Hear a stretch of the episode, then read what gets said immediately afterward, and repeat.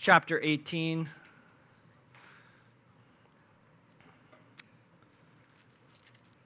Go through the book of Luke this morning. We're going to have communion after. So if you're at home, actually, I didn't say this. If you're at home and you want to partake in communion with us, now's a good time uh, to go get the stuff you need the bread and the cup. If you're at home, you can use wine, I guess, if you want. You can go real. Uh, yeah, we're going to go through chapter 18 this morning. We won't make it all the way through, and then we're going to have communion after and some more worship. So uh, let's get into it. Luke 18. Um, take a half step back, though. We're going to take a look at the end of 17 going into 18 just to set us up. Uh, we left chapter 17 with the Pharisees asking Jesus when the kingdom of God is coming. Look there, uh, kind of verse 20 of chapter 17, the coming of the kingdom is the title of that. So to the disciples, Jesus basically said, The revealing of the Son of Man will be in a manner much like the days of Noah, how people were coming, they were going to and fro, they were marrying, they were eating and drinking, they were going to Starbucks to get their coffee, they were, you know, like the days of Lot, Jesus says too. You know, people were buying blueprints for their $2.5 million house they were going to build. There was just things going on, day to day life. They were planning for retirement, and Jesus says the revealing of the Son of Man will come as a surprise to those attached to this world. And that's where we pick it up. We go right into chapter 18 uh, this morning as Jesus continues talking to his disciples um, and he goes on with a parable. This is actually the 21st parable of 24 in the book of Luke. The book of Luke has the most parables recorded. There's 24 parables in the book of Luke. This one we're going to look at, the start of chapter 18, is the 21st parable recorded in the book of Luke from Jesus. And, the, and Luke actually tells us right away, love this, he tells us the point of this parable right off the hop. Read with me verse 1 of chapter 18 says this He told them a parable to the effect that they ought always to pray and not lose heart. Great, love this, right? Love this when the Bible just plainly tells you what it's all about. Easier, makes our lives easier. We just get to the point right away. And so we're just going to read this right through now that we understand the point of this parable. It's so that you ought to always pray and not lose heart. And as we read through this parable, I just want to r- remind you of this. There's two types of parables out there in the world. Well, de- actually depends how theological you want to get, but I'm a simple boy with simple brain, and so I bring it down to just two parables. There's two types of parables. There's actually, they might say, depending who you talk to, there's like thousands of different categories of parables. But I would say there's two parables. There's comparing parables and there's contrasting parables. So a comparing parable is like what it sounds. It's where it's like two things are compared to each other. Jesus compares one thing to another. Like he would say, the kingdom of God is like this, or, or God, our heavenly Father, can be compared to that. You know, you should act like this person or that person. He's kind of using the parable as a comparison, saying this is what things are like. And then there's also a contrasting parable, which is basically the opposite, basically, where the kingdom of God is not like this. It's like he uses the parable as a metaphor to contrast things. You know, the kingdom of God is not like this. Our heavenly Father is opposite to this of what I'm describing. And fairly simple concept, right? If I can understand it, you can understand that. You got comparing parables, you got contrasting parables. And so, this parable we're about to get into, the 21st parable of Luke, the book of Luke, is a contrasting parable. So as we read it, uh, we'll break it down a bit. We'll read it right through. We'll break it down a bit. Just keep that in the back of your head that this is a contrasting parable and that it's told to the effect that the disciples ought to always pray and not lose heart. Let's read verse 2 right through. It says this He said, In a certain city there was a judge who neither feared God nor respected man. And there was a widow in that city who kept coming to him and saying, Give me justice against my adversary. For a while he refused, but afterward he said to himself, Though I neither fear God nor respect man, yet because this widow keeps bothering me, I will give her justice so that she will not beat me down by her continual coming. And the Lord said, Hear what the unrighteous judge says, and will not give And will not God give justice to his elect who cry to him day and night? Will he delay long over them? Verse 8 I tell you, he will give justice to them speedily. Nevertheless, when the Son of Man comes, will he find faith on earth? Hey, will you guys stand with me right now? Stretch those legs. It's hot in here. Keep the blood flowing. And we're just going to pray as we dive into chapter 18 here. Lord, thank you for your word this morning.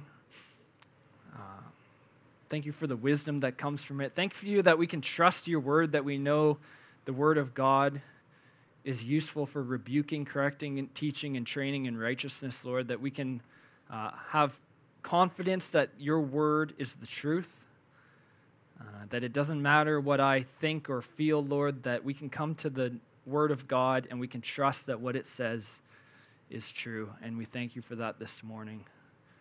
We invite the Holy Spirit with us this morning as we go through your Word and, an effort to learn more about what you're trying to teach us this morning.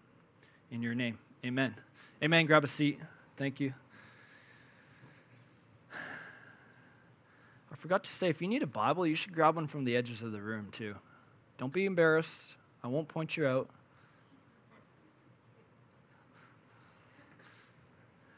And if you need a Bible, if you don't have a Bible and you're too scared to get up and get one, take one home at the end.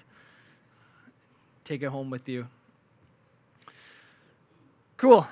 Uh, chapter 18. So, in this parable, we have a couple characters. The first character being introduced in verse 2, we have a judge who neither feared God nor respected man, which is a bit of a winning combo, I would say. And I don't want any comments that you might be thinking of a certain politician or two or three that you know of, even in this day, that you think resembles this judge. We don't need any comments. And the second character introduced to us is, the, is a widow.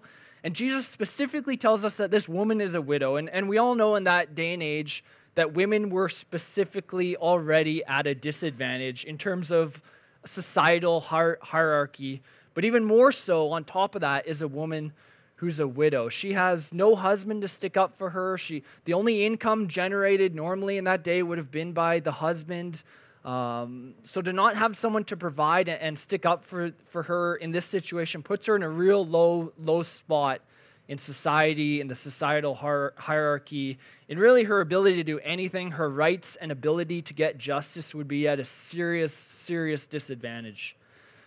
And this widow keeps coming to the judge time and time again, seeking justice against her adversary. Verse 3 and 4 tells us that the judge keeps refusing to give this woman any justice in what we can only assume she probably properly deserves until finally, look again at verse 5. It says this Yet because this widow keeps bothering me, I will give her justice so that she will not beat me down by her continual coming. So she just wears him down. She pesters him and pesters him and keeps coming and keeps coming until finally the judge gives her justice. Not because it's what he's supposed to do, because of what he is like, that's his point. That's his role to give her justice. Not because he cares for the widow and the orphan, not because he fears God or respects man, but just because he gets tired of her bothering him. Goodness gracious, woman, you are annoying. Fine. I'll give you what you want so you stop bothering me. You guys know the story, you know, though this is, this is my second favorite uh, nagging story I know of in the Bible. My first favorite, do you guys know Samson and Delilah? I love this story, Samson and Delilah. Philistines, if you don't know, they go to Samson's wife and they pay her off and they say, hey, tell us, find out where your husband gets all his strength from. And so she goes to her husband, and Samson says, "Oh, it's it's uh, it's seven fresh cords. Bind me with seven fresh cords. I won't be able to break free." And so the Philistines do that to Samson, and Samson breaks free and moves on. And, and then so Delilah gets upset, and she says, "Oh, you lied to me. Tell me the real truth." So he says, Samson says, "Okay, well, it's it's uh, you got to use cords that have never been worked for, brand new, never used for work. So the Philistines do that. They try and bind Samson, and he breaks free, and and then eventually, you know, on and on it goes, and and it goes on and on until eventually, in in the book of Judges, is it Judges? Yeah, it's in Judges 16. It says this: It came about when she nagged him daily with her speeches and kept bothering him. His soul was annoyed to death. It's in the Bible. Samson's wife just nagged him unto death. He knew that the Philist that she was telling them her what happened. They'd come and bind him, he'd break free. He knew what was going to happen, but she nagged him and nagged him unto death. I just love that. And that's all I'm going to say about that before I keep digging my own grave. Unfortunately, if you talk to Jessica in our relationship, I'm probably the, the Delilah. And that's all also I'm going to say about that. So, this widow here in chapter 18, this parable, she just nagged and nagged. I'm not going to go anymore. And nagged the judge until he just couldn't take it anymore. He finally relents and he gives justice for her case. And look at verse 6 and 7, how Jesus relates this parable to God. Jesus says, And the Lord said, Hear what the unrighteous judge says. And will not God give justice to his elect who cry to him day and night? Will he delay long over them? So Jesus here is saying, remember, this is a contrasting parable. Jesus is saying God isn't like the judge. Jesus wants you to know that God is the exact opposite of what this judge is here, is going on here. The judge is unfair, God is perfectly fair. The judge has no interest in the widow. God loves and cares for the widow and the poor. The judge didn't fear God or respect man. Well, God is God, and he created man to be in harmony with himself. The judge only gave justice because he was nagged till he couldn't stand it, whereas God is attentive to every cry and ready to pour out lavish gifts upon his elect. Look again at verse 7, and we'll go into 8. And will not God give justice to his elect who cry to him day and night? Will he delay long over them? I tell you, he will give justice to them speedily. Nevertheless, when the Son of Man comes, will he find faith on earth? So, God is nothing like this judge. He's the exact opposite of the judge. God isn't going to respond to you or fail to respond to you simply because he's tired of hearing from you. He never gets tired of seeing you come before the throne of grace. Hebrews 4:16. Jesus says this in relation to the need of, of the persistence in prayer, he says, Will he not give justice to his elect? Will he delay long over them? God will give justice speedily to those who cry to him day and night. God cares about you. He isn't like this terrible judge. Friends, we ought to pray persistently and not lose heart, not because God is reluctant to give us what we ask, rather, the opposite. He's not reluctant. He is free in giving gifts, and He will give justice speedily. James 1 5 says this If any of you lack wisdom, let him ask God, who gives generously to all without reproach, and it will be given to him. Oh, look at that. I have these on the screen. I didn't even know that. Matthew 7 11 says this If you then, who are evil, know how to give good gifts to your children, how much more will your Father who is in heaven give good things to those who ask him? Romans 8 32 says this He who did not spare his own son, but gave him up for us all, how will he not also with him graciously give us all things? Pretty awesome promises, isn't it? But here's the truth, and I think this is the truth. Sometimes it doesn't feel like God answers prayer speedily, does it? In fact, I, I, would dare to say that you are sitting there lying to me if you can come up and tell me, yes, God answers every prayer that I ask in the time frame I ask. The, the truth is this we all go through times where it feels like God isn't listening. We feel like God doesn't answer prayers. We feel like, like I come to Sunday night prayer, I, I go to men's or ladies' prayer, I, I pray before dinner, I, I, pray before bed, I pray standing up, I pray doing a headstand. I even sent 50 bucks to that guy on TV to pray for me, and it still just doesn't feel like God is listening. It, it feels like God doesn't care. Sometimes, I mean, the honest truth is sometimes I just feel like I have to nag God.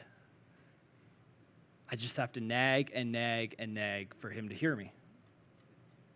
You know, there's, I think I've told this story before. There was a time, it was about a couple years ago, um, for a period of about six to eight months where I would come to Sunday night prayer and I just hated it. I just, I think I've told this story before. I just didn't enjoy coming to Sunday night prayer. It's just the truth.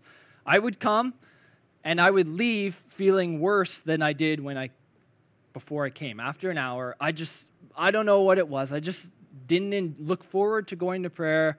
I would go and I would leave feeling worse than when I came. And, but I kept persisting. I tried and I talked to some people that I trusted and valued their opinion. And the, the general sentiment was this just keep coming. Just keep coming, fight through it, keep coming. The fact that you're even showing up, the battle's already won.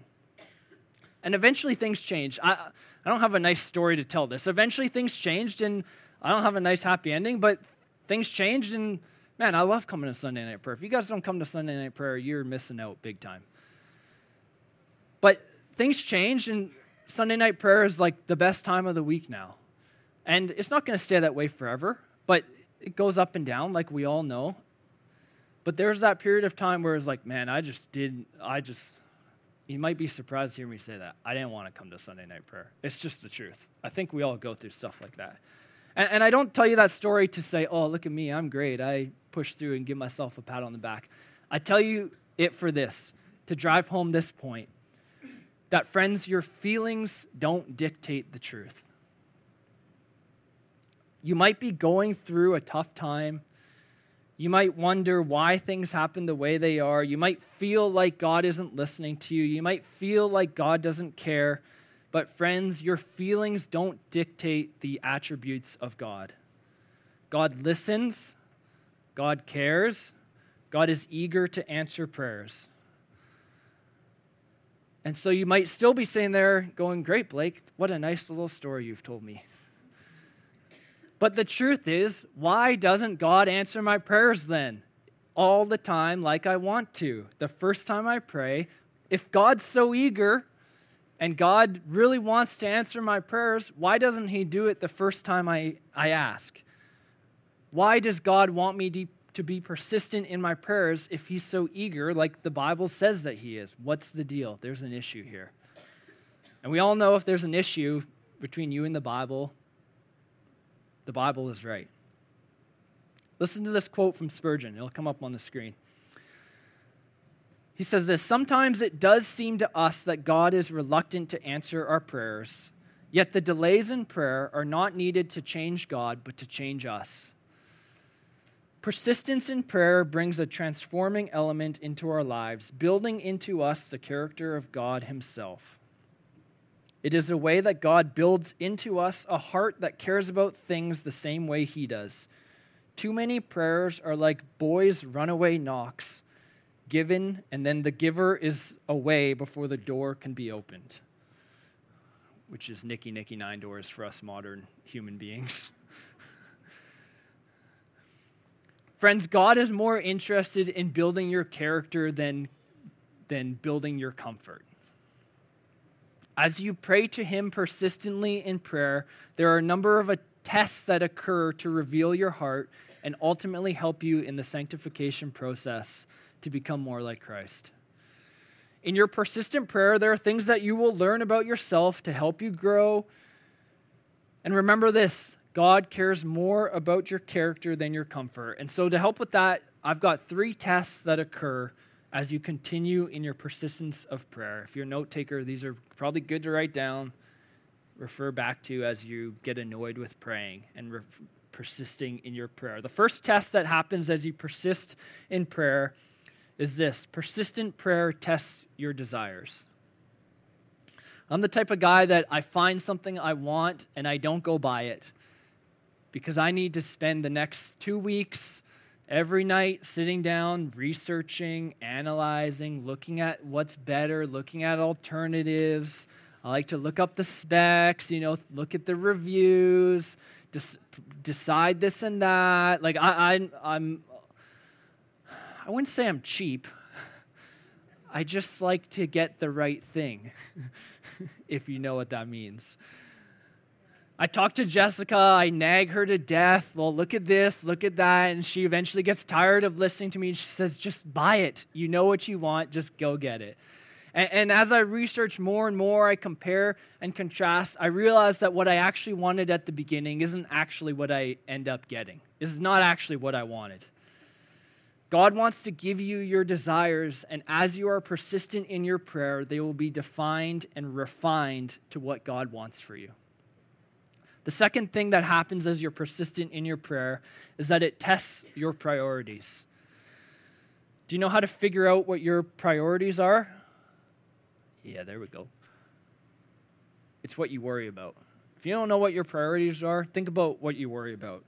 Think about what you're concerned about. I'm concerned about money. I'm concerned about food. I'm concerned about what the mortgage rates are going to go up to in the next six months. And that translates to what I'm going to pray about. As you are persistent in your prayer, your priorities become clear. What you're concerned about translates into what you pray about. As I pray, as I persist in prayer, it's revealed to me that, hey, those things don't actually really matter. And when I pray with the right priority, God, God's answer is yes.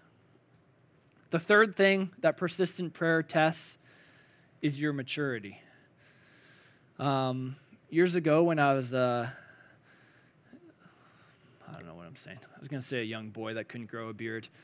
I, when I was like 18, I went to university. I did the university thing, took Psych 100. I still can't really grow a beard. This is all I can get, just by the way. If you think I'm a tough guy, I'm not. Um, I go to university, I go to take classics, Psych 100. Um, and in Psych 100, they, they tell you about whatever random, all sorts of random stuff. We watched this video on um, delayed gratification and maturity in children to learn about delayed gratification. And so what they did was they sat like a bunch of kids down, age two up to 10, and they said, You can have an Oreo now, or if you wait five minutes, we'll give you three Oreos. And every kid up to about the age of five or six would always take the Oreo right away because they don't understand the maturity level of understanding delayed gratification wasn't there for them. Being able to understand if I can be patient here and wait, there is much more better stuff coming for me is a clear sign of maturity that doctors track in children as they grow up. Understanding that you can't go to God and say, Gimme, gimme, gimme, I'll take all the Oreos right now that's a sign of spiritual maturity.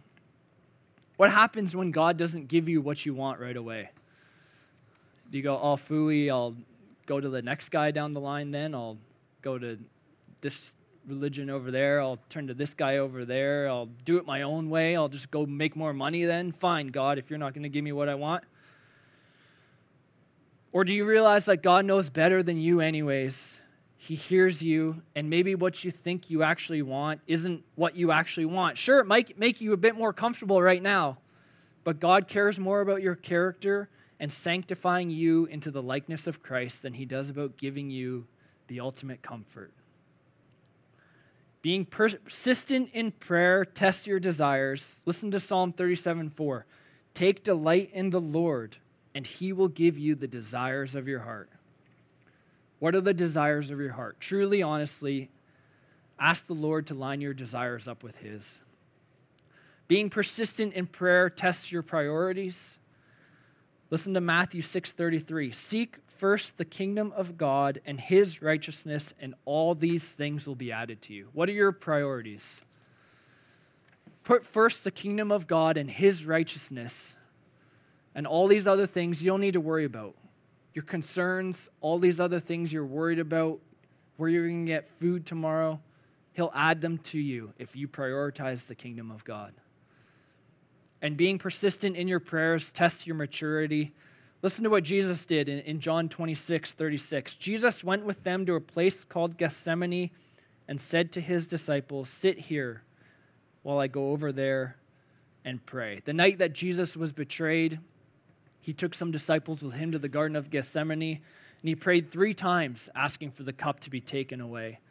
Our model our, our goal of spiritual maturity and our sanctification process, three times prayed, asking for the cup to be taken away. The one that we seek to become more like every day for our spiritual maturity was persistent in prayer, sometimes all through the night, like we read about in the Bible.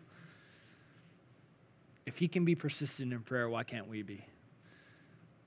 Look at the last half of chapter 18, verse 8. It says this Nevertheless, when the Son of Man comes, will he find faith on earth? So Jesus just spent a, a, good chunk of chapter 17 telling his disciples to be ready for the Son of Man coming. It's going to come swift, it's going to come unexpected, and people are just going to be going about their day to day lives. And when he does come, will he find faith on this earth? We all know this if you've been here for any certain amount of time. Faith comes by hearing, and hearing by the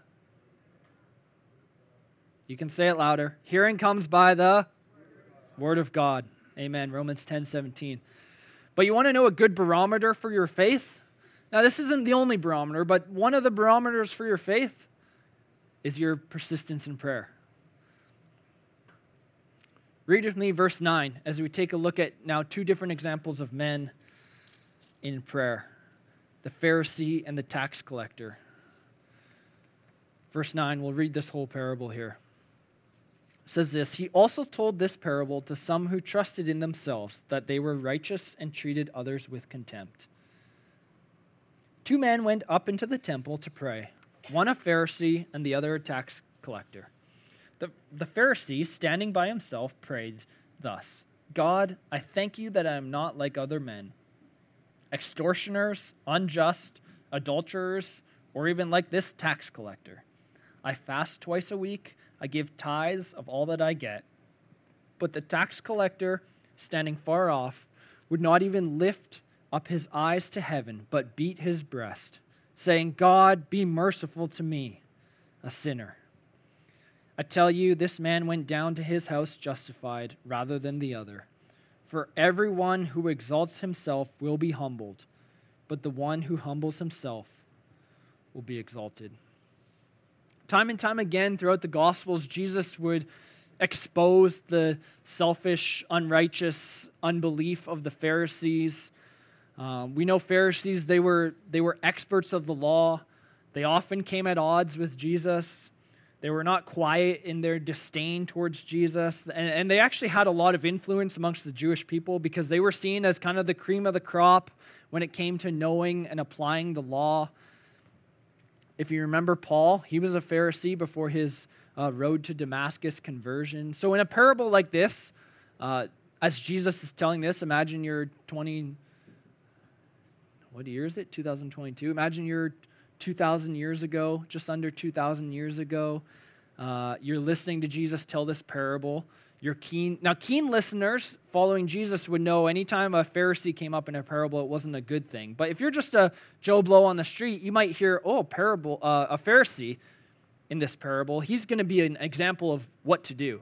You might think Pharisees are going to be a good example of what to do, especially compared to a tax collector who is universally disliked by everybody, even probably today. I don't think anyone can tell me you're a fan of tax collectors. So, in this parable, two men come to the temple to pray. And let's compare and contrast the two prayers. First up, we have the Pharisee. He says this in verse 11 The Pharisee, standing by himself, prayed thus God, I thank you that I am not like other men, extortioners, unjust, adulterers, or even like this tax collector. I fast twice a week. I give tithes of all that I get. So let's just get this out of the way. Let's be clear here. This guy's deluded. he's just like he doesn't know what's he's does he's deluded with how prayer works. He's focused on himself, explaining how God he, he's trying to tell God about how good he is. He's focused on being accepted by God based on the things that he does. He's focused on comparing himself to all those around him all this Pharisee can do with prayer is use it to gain public recognition rather than a spiritual exercise to glorify God. And this Pharisee's main goal is to find the scumbag of the crowd and compare himself to that guy and goes, Well, that settles that. I'm good to go. And so, at the fear of, again, I want to say this that's not how this works. Remember the last time I was up here speaking, I grabbed our friend Timmy. I got in trouble because we had some Timmys. Now, eh, now, now, let's just get this clear. Anyone here know a Sally? We're good with Sally? Oh, Sally's out. Okay. How about Georgina? We're good with Georgina. Okay. You can take Georgina and you can compare your life to hers because there's always going to be someone worse than you, right? Oh, Georgina, she sped and I don't speed. Georgina said a curse word the other day, and so I'm better than her. I'm good to go. And that's what we do, right? Like, uh, you might not admit it, but I do that too as I'm driving down the road. I go, oh, that guy, he went too fast. As I'm, I'm only five over the limit. That guy's 10. He's going too fast. I'm okay. You can always find your neighbor who's worse than you and justify your sins. And it's easy. Anyone can do that. But the problem is, that's not how this works. You're deluded. that's not how this works. God doesn't use Georgina to compare you to, God uses Himself to, to compare you to. Perfect, holy, righteous in every manner. And that's who you should be comparing yourself to. The only means to justification is through the saving work of Jesus Christ on the cross, who willingly gave up his life for you and for me, and then he was raised again three days later by the Father so that your sin is atoned for and that you may have eternal life. It's not by your comparison of who's better or who's worse than you. Look at the tax collector, verse 13. But the tax collector, standing far off, would not even lift up his eyes to heaven, but beat his breast, saying, God, be merciful to me, a sinner. What a prayer. Tax collector with a proper view of himself. He knows and understands what a sinner that he is. When compared to the perfectly holy God in heaven, there is nothing to do. There is no other way to come to Him in prayer other than to say, God, be merciful to me, a sinner. As this tax collector stands, barely able to lift his eyes up to heaven in a, in a almost like primal act of beating his chest, saying, God, be merciful to me. I'm a sinner. He knows in his heart there's nothing left other than to come before God and say, God, be merciful. This is all I have, Lord. I ask you today to be merciful to me, for I am a sinner. And who does Jesus say was justified in this? The tax collector was. For everyone who exalts himself will be humbled, but the one who humbles himself will be exalted. The humble faith of the tax collector justified him before God in heaven. Look at verse 15 as we see one more contrast to the Pharisee in the infants. And we're going to finish it up here as we look at this last little uh, paragraph here that Jesus says. Uh, verse 15 of chapter 18 says this Now they were bringing even infants to him, that he might touch them. And when the disciples saw it, they rebuked them. But Jesus called to them, called them to him, saying, Let the children come to me and do not hinder them. For to such belongs the kingdom of heaven. Truly I say to you, whoever does not receive the kingdom of God like a child shall not enter it. Now, friends, don't mistake this for Jesus saying, uh, you know, the need for children baptism. Jesus doesn't say that you must receive the kingdom of God as a child. He says you must receive it like a child. But also don't mistake this for staying being childish. We're called to grow. We're called not to be like infants tossed to and fro by every, every carried about and tossed to and fro by every wind of doctrine. But he says, You're to come to the kingdom of God as a child. Children full of energy, joy, sometimes. I always think back to those uh, like two days at the campout where I had to spend I got to spend about 45 minutes with your kids. Uh, ah, those are great memories. happy to see them, happy to see them go. But children, right, they're generally well, I see them as full of joy because, uh, you know, when they're not full of joy, I get to hand them back. But uh, they're not dependent on any. They're they are dependent on you, right? They're not concerned with where my food is. They're not concerned with going to work.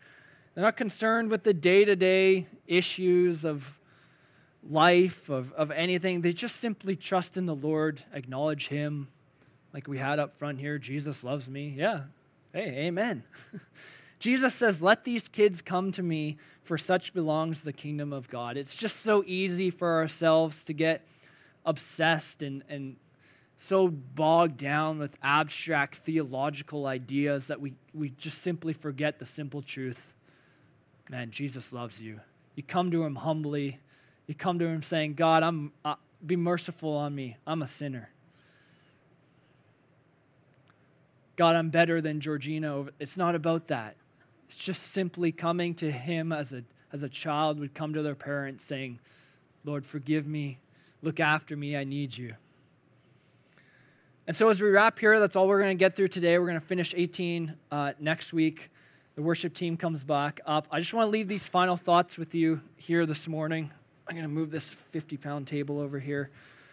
Um, I just want to leave these final thoughts in your head as we wrap up this morning, as we are about to uh, partake in communion together. The kingdom of God is at hand, friends. The kingdom of God is at hand. It's coming quick. It's coming soon. The kingdom of God is here. Be persistent in prayer so that you do not lose heart. There's days, there's weeks, there's heck, there's even years where you might feel like God just isn't listening to me. I've been praying about something for years and years, whether it's whether it's you know, and, and we all know whether it's spouses or or family members or or various things going on in our own lives that it's just like, God, I've been praying for this for years and years and years, and I just feel like I'm nagging you and you aren't listening. That's not our God. You might feel that way, but that does not dictate the truth of God that He hears you, He's listening to you. He's not an unjust judge who's sitting off to the side, unwilling to listen to you. Friends, I promise you, your feelings don't dictate God's attributes. The Word of God tells us that He hears our prayers, so take heart and be persistent in prayers. Come humbly before God like the tax collector, saying, Lord, be merciful to me. God, be merciful, for I am a sinner, and receive the kingdom of God like a child. Will you guys stand with me? I'm going to pray, uh, and then we're going to have Matt come up and lead us in communion. Lord, we thank you uh, just for this day, Lord. We thank you that we can trust you. God, we can take your word as truth, that it doesn't matter how I feel or what I think or, or what anybody says, Lord, that we know our feelings don't change the true everlasting attributes of who you are, God. And we just praise you for that. We thank you this morning for your Son that you sent here on earth, God become man willingly gave up his life on the cross for us, his blood shed for us, and then three days later was raised again and, and atoned for our sins, atoned for my sin, Lord. I just repent this morning of any sin that I have against you, Lord. Wash me whiter than snow. Um, humble me, Lord, if I am coming with any preconceived notions. Uh, Take me back to being like a child, Lord, entering the kingdom of God as a child, trusting in you, setting my priorities and my desires in line with yours, Lord. Help me be mature in my spiritual walk. Sanctify me as I strive to become more like Jesus, Lord. We just thank you for this day. Amen.